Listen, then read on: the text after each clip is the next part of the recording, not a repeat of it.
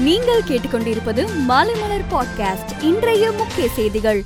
வருகிற பத்தொன்பதாம் தேதி நடைபெற உள்ள நகர்ப்புற உள்ளாட்சி அமைப்புகளுக்கான தேர்தலில் திமுக வேட்பாளர்களை எதிர்த்தும் தோழமை கட்சி வேட்பாளர்களை எதிர்த்தும் போட்டியிட்ட ஐம்பத்தி ஆறு பேர் கட்சியில் இருந்து நீக்கப்பட்டுள்ளதாக திமுக பொதுச் செயலாளர் துரைமுருகன் தெரிவித்துள்ளார். தமிழக எதிர்க்கட்சி தலைவரும் அதிமுக இணை ஒருங்கிணைப்பாளருமான எடப்பாடி பழனிசாமி அதிமுக வேட்பாளர்களை ஆதரித்து கோவை திருப்பூர் ஈரோடு மாவட்டங்களில் இன்று பிரச்சாரம் மேற்கொள்கிறார். சென்னை உயர் உயர்நீதிமன்ற தலைமை நீதிபதியாக முனீஸ்வர் நாத் பண்டாரி பதவியேற்றுக் கொண்டார் அவருக்கு ஆளுநர் ஆர் என் ரவி பதவி பிரமாணம் செய்து வைத்தார். இந்த நிகழ்ச்சியில் முதலமைச்சர் மு க ஸ்டாலின் கலந்து கொண்டார்.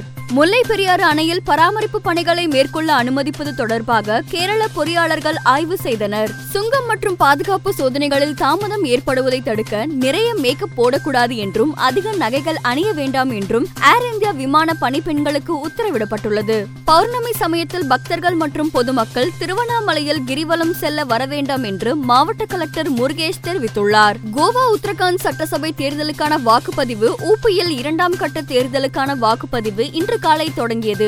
மக்கள் காலை முதல் நீண்ட வரிசையில் நின்று தங்கள் வாக்குகளை பதிவு செய்து வருகின்றனர். இந்தியாவில் கடந்த இருபத்தி நான்கு மணி நேரத்தில் புதிதாக முப்பத்தி நான்காயிரத்தி நூத்தி பதிமூன்று பேருக்கு கொரோனா தொற்று உறுதி செய்யப்பட்டுள்ளது. கொரோனா பாதிப்பால் நாடு முழுவதும் முன்னூத்தி நாற்பத்தி ஆறு பேர் உயிரிழந்தனர். இந்திய இறையாண்மைக்கும் பாதுகாப்புக்கும் அச்சுறுத்தல் விளைவுக்கும் ஐம்பத்தி நான்கு சீன செயல்களுக்கு மத்திய மின்னணு மற்றும் தகவல் தொழில்நுட்பத்துறை அமைச்சகம் இன்று தடை விதித்துள்ளது. ஏற்கனவே சீனாவின் TikTok lite Hello lite SHAREit lite Bigo lite உள்ளிட்ட இருநூத்தி இருபத்தி நான்கு செயல்களுக்கு இந்தியா தடை விதித்துள்ளது குறிப்பிடத்தக்கது.